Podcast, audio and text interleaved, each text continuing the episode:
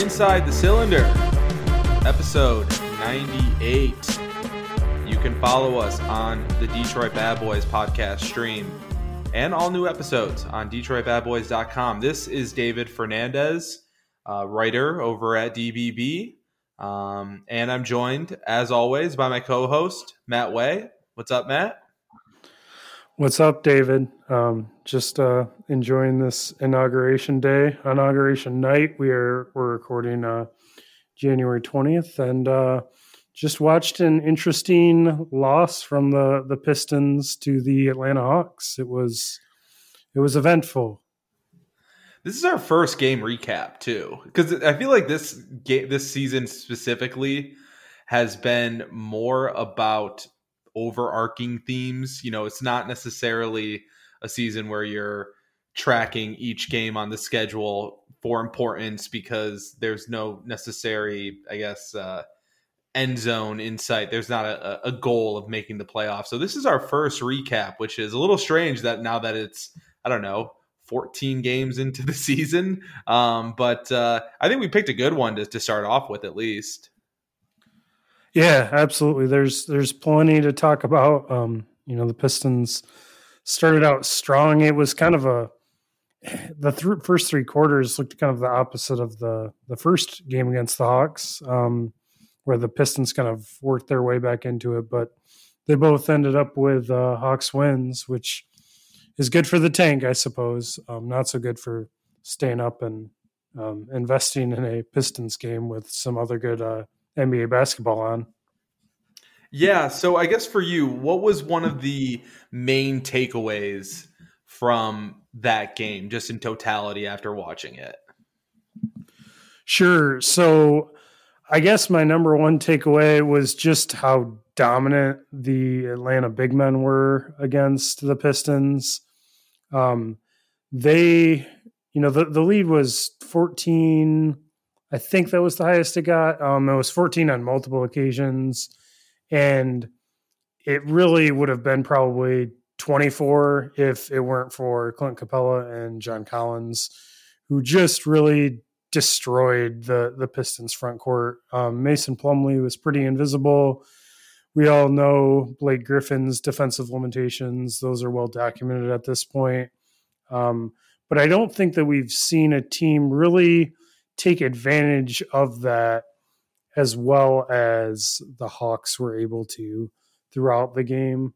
Um, Trae Young kind of took over at the end, but but really, I, I think that the MVPs go to to John Collins and Clint Capela.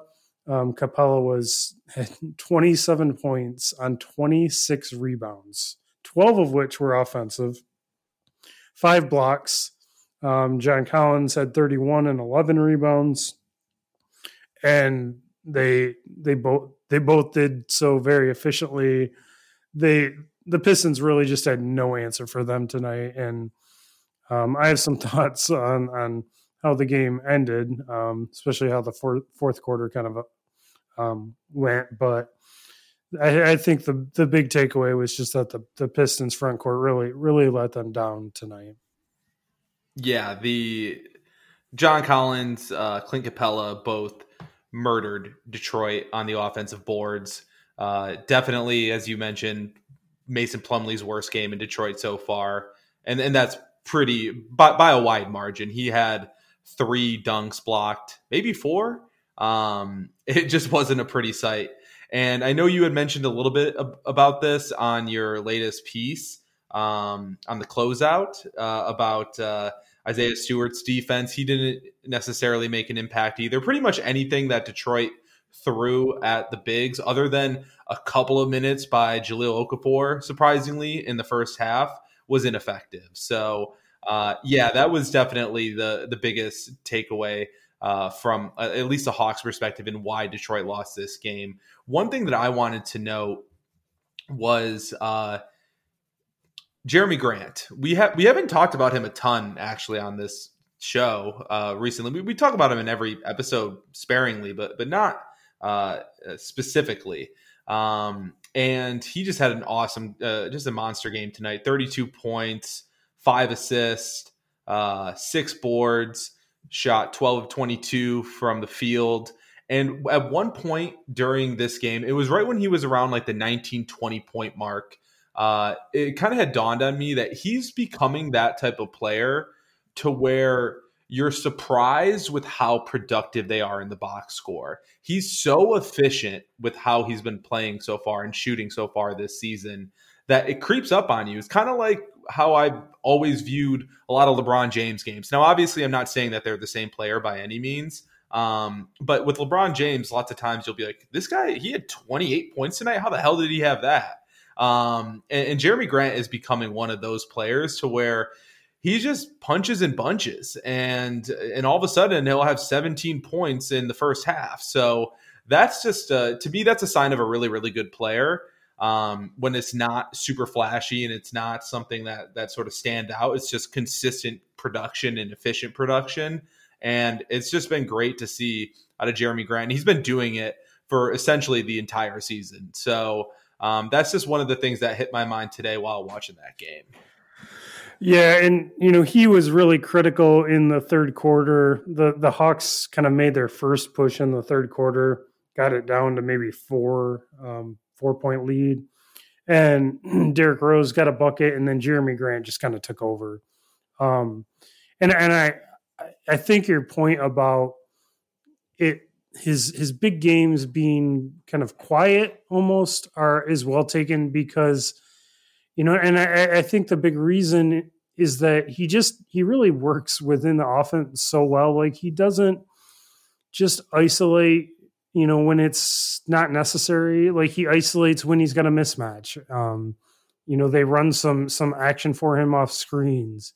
He takes threes when they're open. You know he he doesn't force the action a ton he might force a few drives but you know they're still pretty effective in his little jerky herky herky jerky way, um, and he finds ways to score. Um, so it's it's kind of it's it's a great building block, I think. Um, he's he's not you know your number one. You know, just give him the ball, and he's going to create for himself and others on every possession. We have certainly seen him in, in the last few games facilitate a lot more, and that's been great.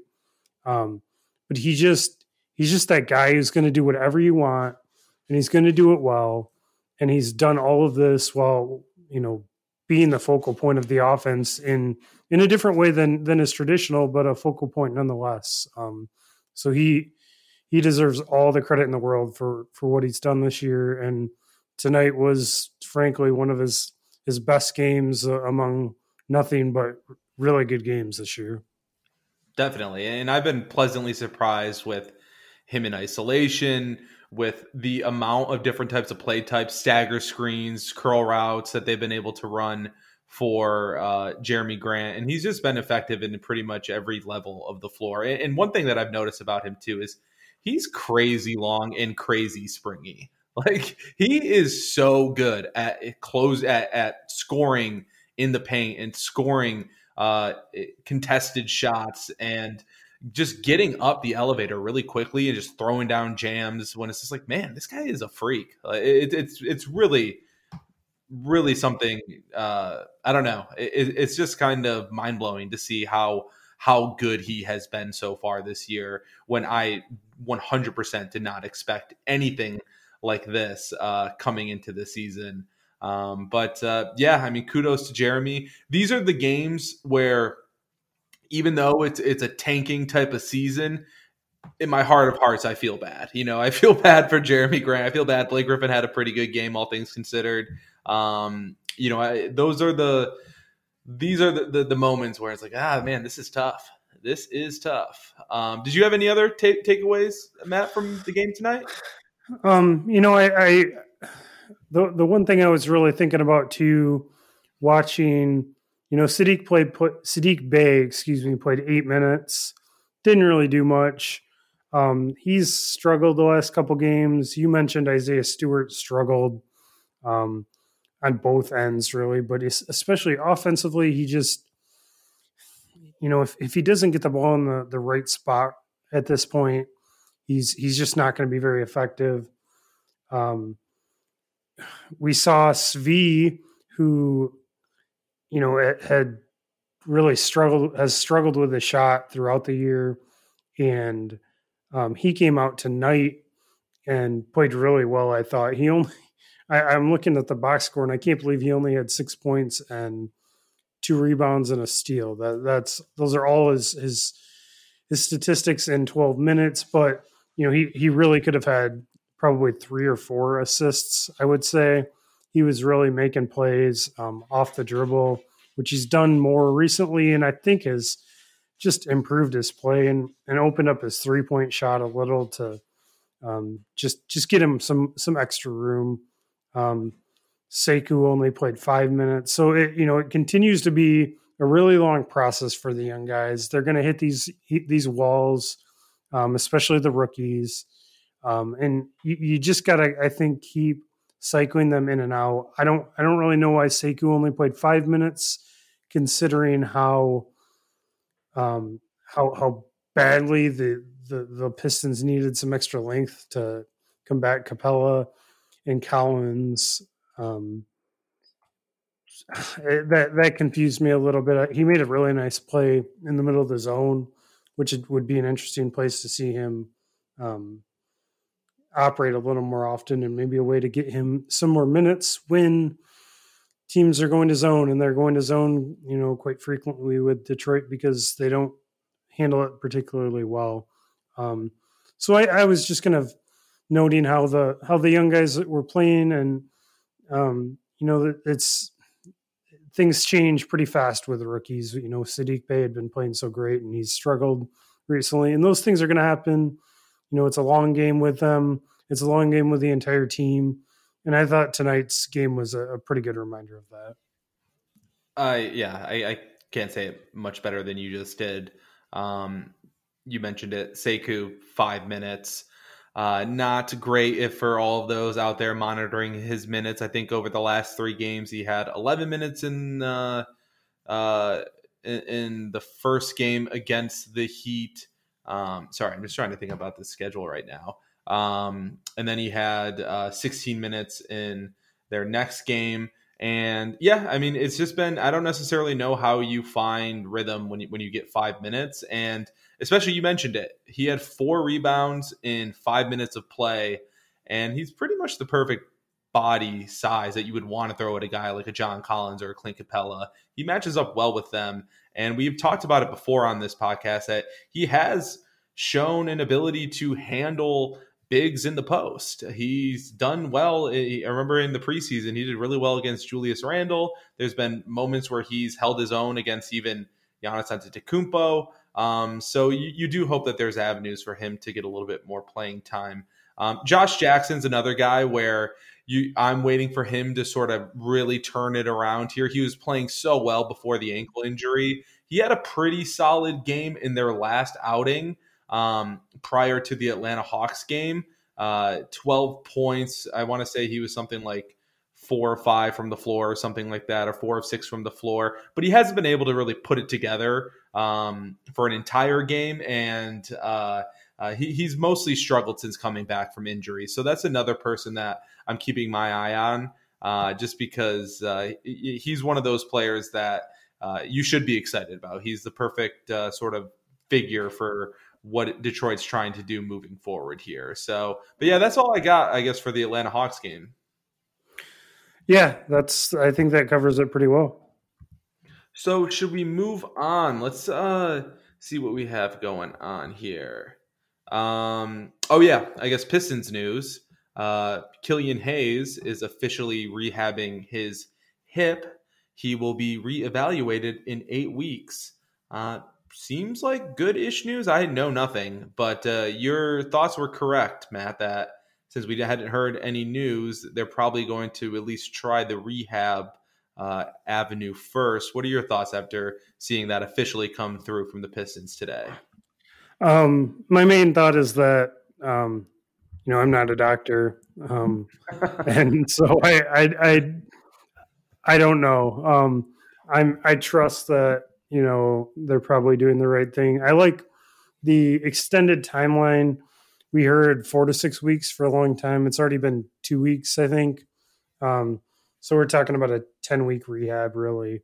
Um, so I, and I, I, do know I wanted to note that um, Omari Sankofa, who writes for I believe for the Free Press, correct? Yeah, Free Press. Um, he he had a um, a piece and a, a, tweet today that um, where he he talked to a surgeon who said it was really it's really better to avoid surgery if you can, um, which which makes makes sense to me um, just from a a basic understanding of how these things work. Um, if you know, unless you're talking about an ankle or you know uh, some some sort of ligament, I think if you can rehab and avoid surgery where where things can happen, things can go back go, wrong in in that t- type of setting.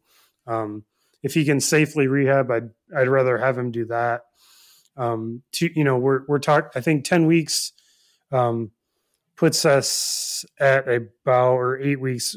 You know, puts us at about the beginning of the second half of the season. The season is scheduled to run through um, mid May, I think. So there's a potential for about five weeks if if he if he looks good in ten weeks. Um, he's got about five weeks to potentially get get back on the court. Um, I, I, think you're going to obviously take that slow, um, but if if he can get to 100 percent at the end of the year and you can get him some more minutes, I, I don't know why you wouldn't. Frankly, what what are your thoughts about that? Yeah, I, I, was generally when I saw that they and I was under the same impression that you were um, that uh, the no news seemed like they were going to rehab it. Uh, I, I was under the impression as well that you know if you don't need a surgery, it's probably best to not have one. Um, if you can rehab it, he did meet with two independent specialists. It sounds like per uh, the report that was released today. Uh, so I'm assuming that they're going about this the right way. Uh, Detroit doesn't have the best track record in managing players with injuries. Just look at Reggie Jackson and Blake Griffin, for instance. Uh, so there is definitely that sort of fear that remains inside of me. But uh, in general, I am. I, I agree. You know, if, if, he's if he's quote unquote hundred percent, uh, then there's no reason not to play him. It, it's always good to get a little bit more burn. I just hope that Detroit's being extra, extra, extra cautious and not trying to get him in, back into uh, the lineup for the sake of getting playing time rather than you know just going about it the right way and hey he happens to be ready let's have him play. I'm sure you agree with that too. Yeah absolutely. And, and i think it's um, a, a, good point about blake griffin who they obviously rushed back to get him to participate in a sweep against the bucks a couple years ago which i think brings us to the uh, the elephant in the room that we want to and I think need to address, which is Blake Griffin and his his current status. Um, so we're gonna try something different. Um, if you've read Detroit Bad Boys in the past, we do a DBB on three um, piece every once in a while. There's one scheduled to come out on Blake, and um, maybe tomorrow, um, along with this podcast. Yeah, yes. so hopefully we're not seven on toes too much here. But uh, go ahead, Matt. Sorry. Yeah, and I think we're gonna we're gonna um, go about it in a little different way. Um, but but it it is certainly something that that needs to be addressed. So um, let us know if you like this. Uh, you know, we're, we're if it if it works, we'll probably try to make it kind of a, regular part of the the um, the show where we do. We're going to call it a two on two, um, where we kind of pick a topic and ask two questions and and see how that goes. So you ready for our, our first question, Dave? I am ready. Okay, so so obviously, anyone who's watched the Pistons has seen that Blake Griffin just looks like a shell of his old self. Um, we we saw, you know, it was going over uh, along on Twitter um, about the Heat broadcaster who who was talking um, some he he he was he was dropping a lot of shade on Blake um, in the second game. Um, it's it's really been sad to watch him um, because he just doesn't have the athleticism that he used to. So given given that, given his limitations, what do you see as Blake's op- optimal role going forward with this team? Well, I, I, I see him still remaining in the starting lineup uh, for the rest of this season for sure. Uh, I, I, don't think that they're going to pull the plug on that anytime soon. Um, but uh, with Blake, I would hope that this past game with the Atlanta Hawks seems to be one of the better blueprints that you can sort of lay out there for Blake Griffin. If you have a one on one situation, try to get some action going towards the basket um, in the post or in a spot up situation um, or square up situation, excuse me. And then really try to find him in more favorable situations from three. Blake has been a good three point shooter for the past few years. His numbers are down a tick this year. I think going into this game, he was shooting 31% from three. So definitely not where you'd expect him to be at, but I, would like to see situations where he is put into some good situation. Er, I don't know, just in favorable situations to to highlight some of that three point shooting, whether that be in spot up, whether that be in sort of like a DHO two man game, which we've seen him run really successfully with uh, Reggie Bullock in the past and Svi in the past and Wayne Ellington. So I think there are wrinkles of his game where you can highlight him more from an offensive standpoint. Uh, but uh, just in general, moving forward, I, I highly doubt that we're going to see any type of shades of 2018 2019 blake griffin anytime soon. I think those days are long behind us um, but uh, i still think that there are more creative ways where detroit can utilize him and, and make him a more efficient offensive player at least just knowing that there's going to be some severe limitations on the defensive end. Yeah i, I think that's that's very fair. Um, i was looking at blake's stats earlier um, and just a few stats that I think are indicative of the athletic athletic decline that we're talking about this year so far. Going in, this, these are all pre Hawks um, statistics. Um, he he was his three point rate was sixty one percent, which is by far the highest of his career. You mentioned he's only shooting thirty one percent right now on those shots. He has a twenty four percent free throw rate, which is by far the lowest of his career. Also, um, you know that's usually one of the better indicators of athleticism, and and it, he's just not getting to the line um, because he just can't do the things that he used to. He's shooting, um, or only 18% of his shots are coming from inside three feet this year, which is again a shockingly low number for Blake Griffin. His career average is actually 35%. He has. What was that? What was that? What uh, what what are the percentage of his shots coming in from three feet? Uh, eighteen percent of his shots, and his career average is thirty five percent. Holy smoke! Um, so half. Yeah, uh, you know, obviously that's you know he had Chris Paul and he could you know dunk on anyone back in the day, but um, to to see that kind of drop is significant.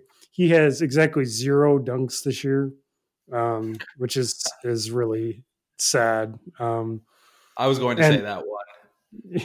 yeah, and and according to Basketball Reference, at least this and last year, um, obviously both small sample sizes, but outside of his rookie year, those are the only years in his entire career where his team has a negative rate net rating when he's on the floor. And obviously, again, that's you know um, informed by Chris Paul and DeAndre, DeAndre Jordan and those teams, but you know it's it's it's been tough for Blake and I've been thinking about it a lot. I think I'm going to have a piece that's going to drop soon for the Detroit Bad Boys um, on this. So so check that out. But my my instincts, without having dug into it too much yet, is that you know I talked about how Jerami Grant really works within the offense so well.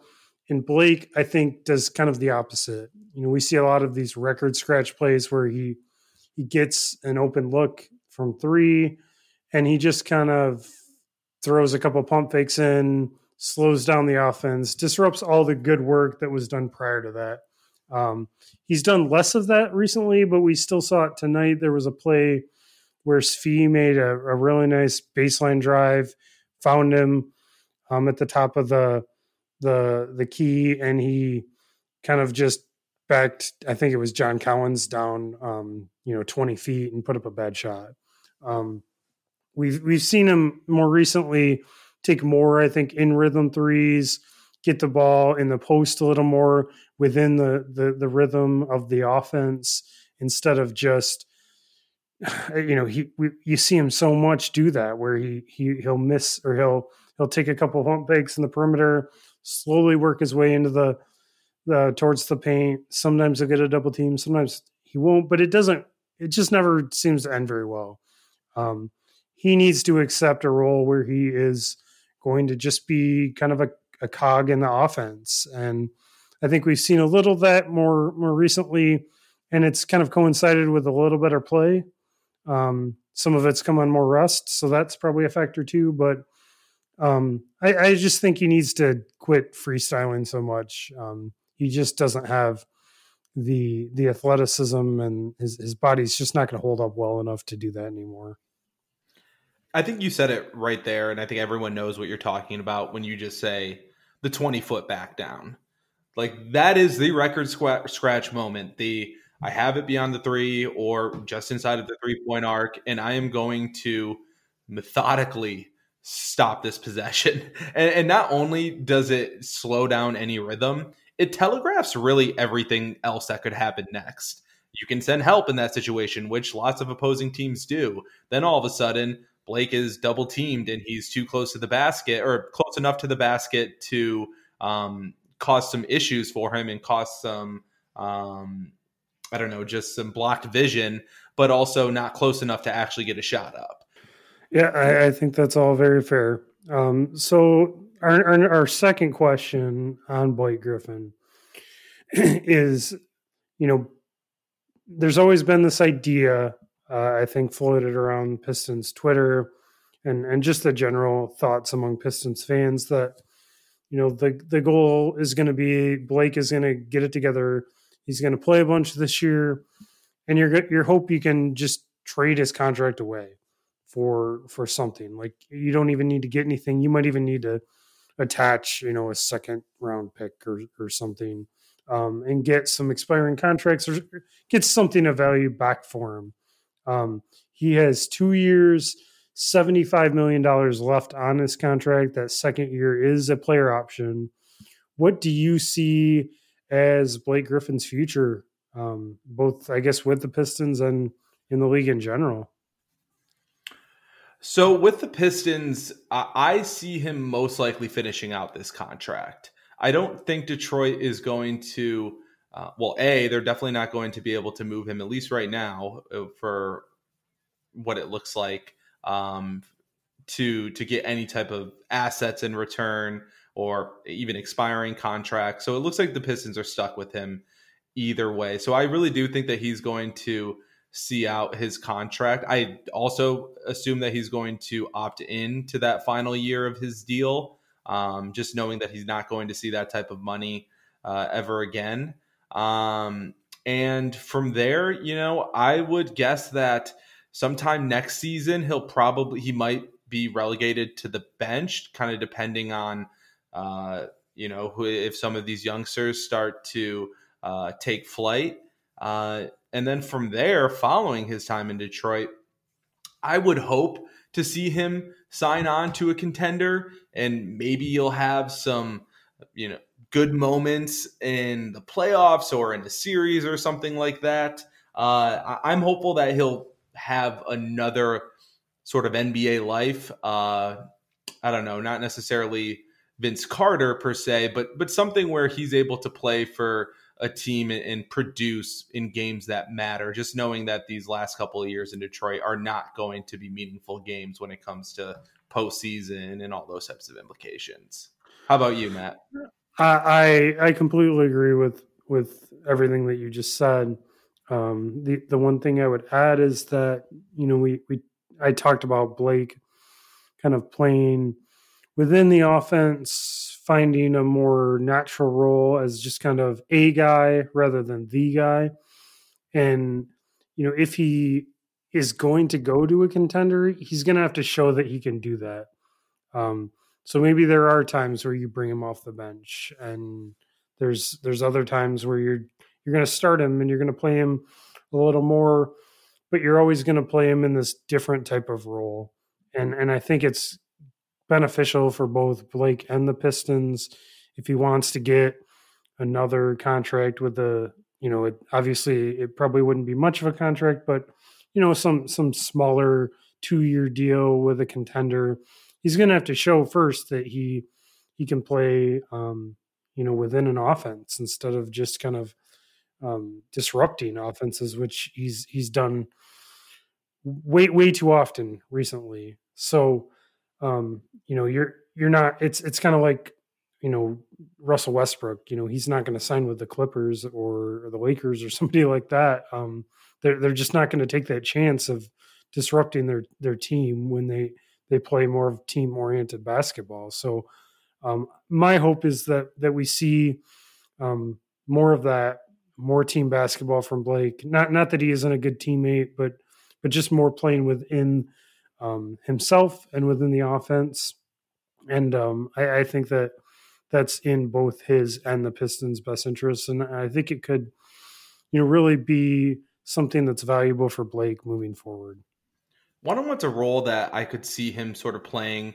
Not that they're the same player by any means, but they're both big and can shoot. Uh, is uh, um, uh, oh my, Serge Ibaka just like a pure pick and pop type of situation. He's very decisive when he decides to shoot. He's a good shooter. Blake, as, as I said, has been a good shooter for the last few years from three. I could see him thriving in a role where he does that in spot minutes off the bench for a good team. Um, you know, you're not going to rely on him to produce a ton of your offense, but it's simple, short action that could put Blake in a positive situation. Um, so that that's just a, one of the players. Like, when I've been trying to think about this question, both from uh, when Brady had sent it out, and then you know looking at it on the podcast, is like what player is out there that kind of reminds me of a Blake Griffin, and, and Serge doesn't, but just knowing Blake's ability to shoot and and seeing Serge on on the floor on the team on the Clippers and what he was doing for Toronto, it's just very quick type of stuff, um, quick action, and I really do think that Blake could be uh, utilized in a way um, similarly. So I don't know. It's, I've been trying to think of player comps. Maybe I'll have some better ones next episode, but uh, it's been tough just because Blake's such a unique player. Yeah, so the, the name that comes to mind, um, probably because he's he was a recent Piston. Because obviously you're not going to get Serge's defense, and I know you're not saying that. Um, but a, a, guy who maybe plays even a little bit slower, and you would hope Blake would would be a better version of him, though, is Markieff Morris. You know where you know Markieff did and does some some pick and popping. He gets to play in the post a little bit when he wants to move a little slower. Um, and he can at least contribute defensively. Um, you need to see more of that from Blake. Um, Markieff's not like some great defender, but he at least kind of, you know, provides some resistance, which we're not seeing a whole lot from Blake. So I could see, I could see that type of role. It would be a big step down, obviously, um, but you know that might be what Blake's looking at in in a year or two.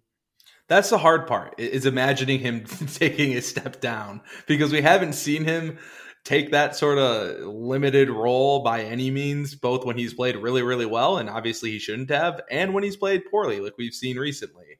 Um, so yeah, that that's what makes this whole uh, uh, just mental challenge uh, even more difficult is to sort of envision what that next step might look like for Blake Griffin. But maybe you'll provide the keys uh, to that uh, um, you know lock when uh, you come up with your next article about uh, how to utilize Blake Griffin. Um, I hope so. I believe in you. But uh, all right, let's move on to our final topic, and I think Blake Griffin. We talked about his trade value or lack thereof. Um, but it, it, does appear that the Pistons might actually have a couple of trade candidates uh, as we approach the deadline. Um, both Wayne Ellington and Derrick Rose have played pretty well as of late. Um, so I, I, guess Matt, for you, if Detroit is to make a trade this year, any speculation on, on, what that might look like, or or any of these two players or any other players, I guess, on Detroit that you want to highlight that you think another team might be vying for their services, uh, you know, this season? I think Wayne Ellington and, and Derrick Rose are certainly the two that come to mind. Um, you know, I went and looked at some of the more recent trades for role player types uh, um, around the trade deadline, um, and the the general theme seems to be you're going to get a second round pick or something around there for it. Um, James Ennis got traded for a second round pick, I believe, last year. A couple years prior, Glenn Robinson III and Alec Burks got traded for three second round picks. Obviously, we um, the Pistons traded Reggie Bullock for a, a second and Svi. I, I, tried to combine um, Svi and second right there. Um, and then Elfrid Payton, I think the year before, um, also got traded for a second. I, I, think that's probably around where Wayne Ellington and Derrick Rose's uh, value lies. Obviously, you're going to be trading them to a better team, so it's not going to be much of a, a second round pick, but you know, it might be something that that you can trade for. Um, you could attach to a Blake Griffin deal um, if you can find a partner there. Um, so I, that's kind of where I'm at. I think Derrick Rose could probably get a little more than Wayne Ellington. You know, shooters are always popular uh, come trade deadline, and while while a lot of people kind of question the Wayne Ellington signing, number one, he's played really well. He played great tonight until he I don't know. The Pistons just stopped getting him the ball after he he airballed a a pretty open corner three. But I I, I think those two. I, I, I liked the Wayne Ellington uh, signing in part because you know he's a guy that's always going to be kind of popular come trade deadline. So you you can you can almost always if he's doing anything, if he's shooting well, you're going to be able to get some sort of value from from him um, for for a cheap deal, especially. Yeah, I agree. The uh, Wayne Ellington, he's over his last five games going into this uh, game against the Hawks, eight almost nine points per game and shooting fifty percent from three um, on over five attempts per game. And it was strange that they completely stopped going to him uh, after that air ball because he was ripping the net for the most part. Um, a couple trade partners that came to mind for me were the Pelicans, Grizzlies, and Warriors.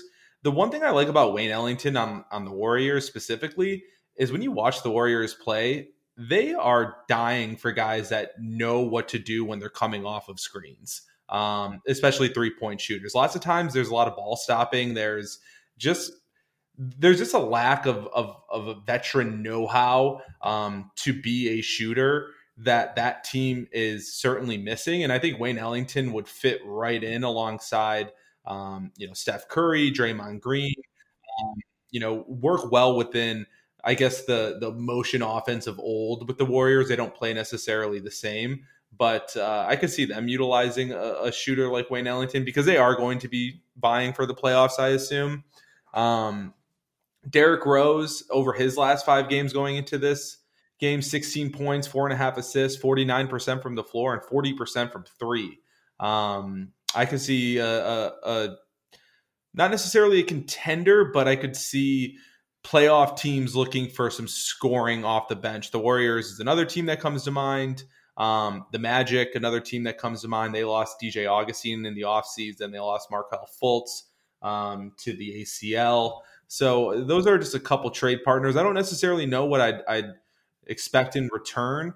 But I agree, it's probably nothing more than a second round pick. Uh, and um, but I would almost prefer a, like a young developmental player, like, it, like the way that Detroit got Svi. Um, you know, it'd be great if they could identify another, I don't know, talent that has yet to be given their opportunity, um, rather than just a second round pick, which we've seen Detroit sort of uh, move around willy nilly over the past uh, couple of years.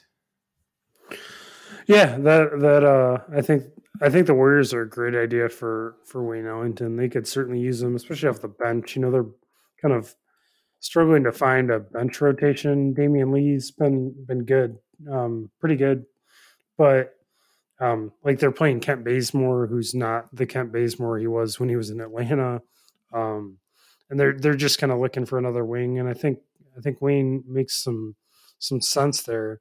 Um, for Derrick Rose, I mean, a couple, I guess, a couple teams come to mind. I could see him being a fit in Indiana, maybe. Um, you know, they could use him off the bench, and they're a team who's, you know, good but not great, and and maybe if he, you know, with a with an extra um, guard who can get to the rim off the bench, he he might be able to to help them out, and and maybe you can get a guy like Aaron Holiday back for him, who's who's struggling a lot in Indiana, um, but has I think the potential to to kind of be a, a really good shooter, um, maybe as a sixth or seventh man. Um, you know, Boston, I, I, guess they have Payton Pritchard, but you know, every time I watch Jeff, Jeff Teague, another former Hawk, um, they, it kind of scares me a little bit. Um, he's it, makes me sad too because I used to really like Jeff Teague, but and, and I still do, but he's just um, he's he's well past his prime. So I could see that they they might just opt to give Payton Pritchard some more minutes, but they could probably use another guard off the bench. I think too. Yeah, definitely, and, and they could all use you know, they could use a scoring punch as well. Um, but yeah, I, I don't have anything else. I think that sort of wraps it up for for this episode. You got anything, Matt? No, I think we covered a lot, and it's uh it's a late night for us for us both. So I think uh, I think we'll probably cut it off there. All right. Well, you'll see this on your podcast stream this uh, Thursday, and uh, yeah, we will catch y'all next week. Make sure to follow Inside the Cylinder on Twitter at Inside the C Y L N D R. For Matt, I'm David. We'll catch you next week. Peace.